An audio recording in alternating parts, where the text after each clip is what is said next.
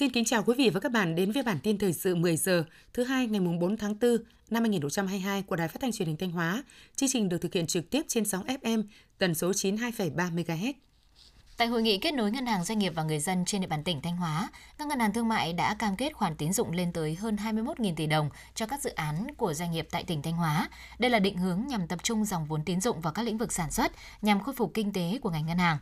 Hơn 100 doanh nghiệp của tỉnh Thanh Hóa đã có mặt tại hội nghị, cho thấy nhu cầu về vốn cũng như sự thiết thực của chương trình kết nối này là rất cao. Nhiều doanh nghiệp đã thẳng thắn đề xuất kiến nghị với ngân hàng nhà nước những nút thắt về vay vốn cần sớm được tháo gỡ. Những thông tin chính sách mới về tín dụng đã được cập nhật kịp thời tại hội nghị để tất cả các bên cùng theo dõi giám sát thực thi. Sáng mùng 3 tháng 4 tức ngày mùng 3 tháng 3 năm nhâm dần, tại đền thờ Đức Thánh Cả Lê Uy Trần Khắc Chân, Ủy ban dân phường Hàm Rồng, thành phố Thanh Hóa đã tổ chức lễ hội truyền thống làng cổ Đông Sơn nhằm kỷ niệm ngày mất và tưởng nhớ công ơn của Đức Thánh Cả Lê Uy, vị tướng tài vào cuối thời Lý. Đức Thánh Cả Lê Uy là một vị tướng tài vào cuối thời Lý đã có công đánh đuổi quân Chiêm Thành. Ông hy sinh tại Thượng Trang Đông Sơn, huyện Đông Sơn, phủ Thiệu Thiên, trấn Thanh Hóa cũ. Để tưởng nhớ công ơn của ông, nhân dân đã lập đền thờ thờ cúng. Đến năm Tân Hợi 1251, vua Trần Thái Tông ban sắc phong cho ông là Thượng Đẳng Phúc Thần, đồng thời di chuyển đền về trên núi Yên Ngựa, làng cổ Đông Sơn, thành phố Thanh Hóa ngày nay. Lễ hội Đức Thánh Cả Lễ Uy được tổ chức hàng năm vào các ngày mùng 2 và mùng 3 tháng 3 âm lịch tại làng cổ Đông Sơn thuộc phường Hàm Rồng, thành phố Thanh Hóa, được bắt đầu với nghi thức đội lễ, dâng lễ từ nhà văn hóa làng vào đền thờ Đức Thánh Cả Lễ Uy. Sau các nghi thức dâng hương, tế lễ, đông đảo nhân dân và du khách thập phương cùng tham gia rước kiệu thành hoàng làng Trịnh Thế Lợi từ đền Đức Thánh Cả Lễ Uy về Miếu Nhị. Thời gian qua, mặc dù các lực lượng chức năng đã tăng cường các giải pháp kiểm soát thị trường các mặt hàng vật tư y tế phòng chống dịch COVID-19, thế nhưng vẫn còn tình trạng lợi dụng tình hình phức tạp của dịch bệnh để trục lợi, ảnh hưởng tới quyền lợi của người tiêu dùng. Để bình ổn thị trường, Ban chỉ đạo 389 tỉnh Thanh Hóa đang tăng cường các biện pháp quản lý, giám sát, kiểm tra chấn chỉnh những sai phạm trong sản xuất, kinh doanh thuốc vật tư y tế phòng chống dịch COVID-19. Lợi dụng dịch bệnh COVID-19 đang có nhiều diễn biến phức tạp, số ca F0 tăng nhanh, thị trường xuất hiện tình trạng khan hiếm, nâng giá vật tư y tế phục vụ công tác phòng chống dịch. Nhiều đối tượng đã lợi dụng tình hình để vận chuyển buôn bán các mặt hàng vật tư y tế chưa đáp ứng đầy đủ các điều kiện lưu thông để trục lợi. Trong quý 1 năm 2022, Ban chỉ đạo 389 tỉnh Thanh Hóa đã kiểm tra, kiểm soát, phát hiện và xử lý 986 vụ vi phạm, xử phạt vi phạm hành chính 45 tỷ đồng. Bên cạnh việc công tác kiểm tra kiểm soát thị trường, các lực lượng chức năng còn vận động các cơ sở kinh doanh dược phẩm và vật tư y tế ký cam kết không kinh doanh hàng giả, hàng kém chất lượng, mua vét, mua gom, lợi dụng tình hình dịch bệnh để tăng giá bất hợp lý đối với thuốc và các trang thiết bị y tế phục vụ công tác phòng chống dịch. Để tiếp tục giữ ổn định giá và nguồn cung đối với các mặt hàng phòng chống dịch COVID-19, Ban chỉ đạo 389 tiếp tục tăng cường công tác nắm tình hình trên tất cả các tuyến địa bàn, các trang giao dịch thương mại điện tử, mạng xã hội, thực hiện phòng ngừa kiểm soát hoạt động xuất nhập khẩu kinh doanh, kịp thời xử lý nghiêm các hành vi vi phạm. Bắt đầu từ ngày 15 tháng 3, lực lượng chức năng của tỉnh và các địa phương tập trung trên các tuyến địa bàn trọng điểm có các mỏ vật liệu xây dựng và công trình thi công san lấp, chú trọng khu vực điểm ra của các mỏ khai thác khoáng sản để kiểm tra xử lý, ngăn chặn các hành vi vi phạm về tải trọng, chở hàng hóa vượt quá chiều cao, chiều dài của xe, cải tạo, cơi nới kích thước thành thùng xe. Đặc biệt để ngăn chặn triệt để các phương tiện vi phạm, ngoài việc yêu cầu lái xe hạ tải, lực lượng chức năng còn kiên quyết cưỡng chế cắt bỏ thành thùng phương tiện cơi nới, trả lại nguyên trạng kích thước của xe. Đến nay, sau nửa tháng gia quân, lực lượng chức năng toàn tỉnh đã phát hiện và lập biên bản xử lý đối với 46 trường hợp cải tạo không đúng với thiết kế sản xuất, chủ trương xóa bỏ việc cơi nới thành thùng xe là một trong những biện pháp quyết liệt nhằm kiểm soát và siết tải trọng phương tiện, đảm bảo trật tự an toàn giao thông và kiềm chế tai nạn giao thông.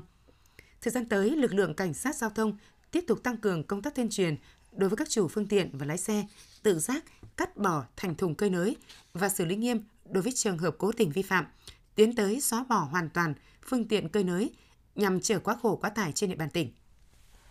Tiếp theo là phần tin trong nước. Phó Thủ tướng Thường trực Chính phủ Phạm Bình Minh ký quyết định số 419 QĐ-TTG kiện toàn nhân sự Ủy ban An toàn giao thông quốc gia. Theo quyết định, kiện toàn nhân sự Ủy ban An toàn giao thông quốc gia gồm một Thiếu tướng Nguyễn Văn Long, Thứ trưởng Bộ Công an, kiêm Phó Chủ tịch Ủy ban An toàn giao thông quốc gia, thay cho Trung tướng Lê Quốc Hùng.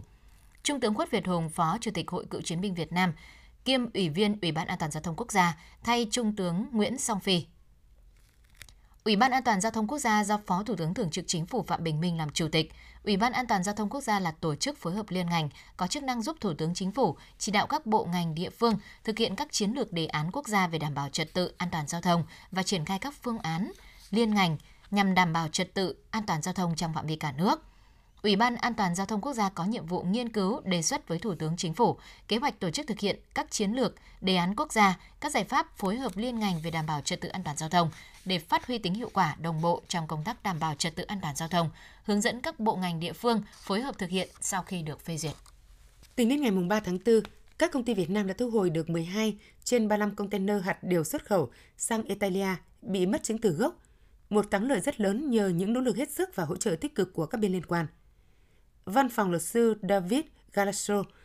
và Cộng sự cho biết các công ty Việt Nam đã giành lại được quyền sở hữu 9 container hàng bị mất chứng từ gốc bằng hình thức đàm phán, xác nhận với phía người mua rằng họ không liên quan đến lô hàng. Ngoài ra, các doanh nghiệp Việt Nam cũng đã trả tiền bảo lãnh cho công ty vận chuyển để mang 3 container hàng về Việt Nam.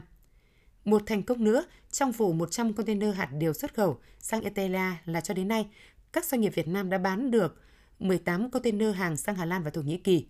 Phía luật sư cũng cùng với Thương vụ Việt Nam tại Italia kết nối với các doanh nghiệp Việt Kiều có uy tín tại các nước như Italia, Đức, Séc, Áo, Bỉ, Hungary, hỗ trợ tìm kiếm các nhà phân phối uy tín ở châu Âu để tìm những khách hàng mới. Hiện một số đối tác đã tỏ ra quan tâm xem xét mua số hạt điều này. Tại Hải Phòng, Sở Du lịch, Sở Văn hóa Thể thao và Du lịch năm địa phương miền Trung gồm Quảng Bình, Quảng Trị, Thừa Thiên Huế, Quảng Nam, Đà Nẵng tổ chức hội nghị hợp tác phát triển du lịch với Hải Phòng Quảng Ninh. Tại hội nghị, đại diện ngành du lịch các địa phương và các doanh nghiệp giới thiệu những chương trình khuyến mại, các sản phẩm du lịch độc đáo, sẵn sàng đón du khách ở các địa phương Hải Phòng, Quảng Ninh và các tỉnh lân cận như Hải Dương, Thái Bình đến với 5 tỉnh thành phố miền Trung. Đại diện ngành du lịch 5 tỉnh thành phố cũng đã ký kết hợp tác phát triển du lịch với Hải Phòng Quảng Ninh giai đoạn 2022-2025. Theo đó, các bên sẽ liên kết theo nguyên tắc cùng có lợi để phát huy tiềm năng thế mạnh của địa phương. Nội dung liên kết hợp tác tập trung vào ba lĩnh vực gồm hợp tác quản lý nhà nước về du lịch, hợp tác phát triển sản phẩm du lịch và hợp tác quảng bá xúc tiến du lịch. Dự án thiết kế chế tạo máy hút dịch tranh dây bán tự động của hai học trò ở Đắk Lắk đã được lựa chọn tham gia Hội thi Khoa học Kỹ thuật Quốc tế năm 2022 ISEF 2022. Đào Huỳnh Duy An, lớp 12A5 và Vi Thị Thu Hà, lớp 11A1, trường Trung học cơ sở và Trung học phổ thông Đông Du Đắk Lắk thay ngén ý tưởng sản xuất một loại máy móc để nâng cao hiệu suất lao động cho người dân trồng chanh dây tại quê hương mình từ khoảng 6 tháng trước khi quyết định bắt tay vào thực hiện. Các em cho biết, máy hút dịch chanh dây bán tự động hoạt động dựa vào lưỡi dao sắc để cắt và hút dịch bằng ống dẫn. Đồng thời máy hết vận hành dựa trên việc liên kết và điều khiển bằng chương trình được lập trình sẵn nên sẽ tối ưu được thời gian làm việc và chi phí bảo trì. Chương trình điều khiển này do chính Thu Hà lập trình với sự hướng dẫn của cô giáo. Vừa qua, Bộ Giáo dục Đào tạo đã công bố 7 trên 12 dự án khoa học kỹ thuật để tham gia hội thi Khoa học kỹ thuật quốc tế năm 2022. Dự án thiết kế chế tạo máy hút dịch tranh dây bán tự động của cô trò trường Trung học cơ sở Trung học phổ thông Đông Du đã xuất sắc đạt giải nhất cấp quốc gia. Đây cũng là lần đầu tiên học sinh tỉnh Đắk Lắk có dự án khoa học kỹ thuật được dự thi quốc tế. Hết quý 1 năm 2022, Bộ Giao thông Vận tải dự kiến giải ngân khoảng gần 7.500 tỷ đồng, đạt 17,6% kế hoạch giao chi tiết và 14,7% tổng kế hoạch được Thủ tướng Chính phủ giao. Các dự án ODA dự kiến giải ngân khoảng 730 tỷ đồng. Dự án cao tốc Bắc Nam giai đoạn 1 dự kiến giải ngân gần 2.300 tỷ đồng. Các dự án quan trọng cấp bách khoảng 390 tỷ đồng. Các dự án giao thông trong nước khác dự kiến khoảng 960 tỷ đồng. Năm nay, Bộ Giao thông Vận tải được Thủ tướng Chính phủ giao kế hoạch đầu tư vốn ngân sách nhà nước 50.328 tỷ đồng. Bộ đã giao kế hoạch chi tiết cho các chủ đầu tư, ban quản lý dự án 41.955 tỷ đồng, đạt 83,4%, trong đó phân bổ 100% vốn nước ngoài và 81,6% vốn trong nước, tương đương 37.078 tỷ đồng. Từ hôm nay mùng 4 tháng 4, khu vực miền Trung sẽ lại có mưa lớn, cách đợt mưa trước chỉ khoảng một ngày. Vùng mưa lớn dự báo mở rộng ra đến Hà Nẵng, ra đến Đà Nẵng và khắp khu vực Tây Nguyên. Trong khi đó, nhiều địa phương ở khu vực này vẫn đang nỗ lực khắc phục hậu quả do mưa lớn 4 ngày qua.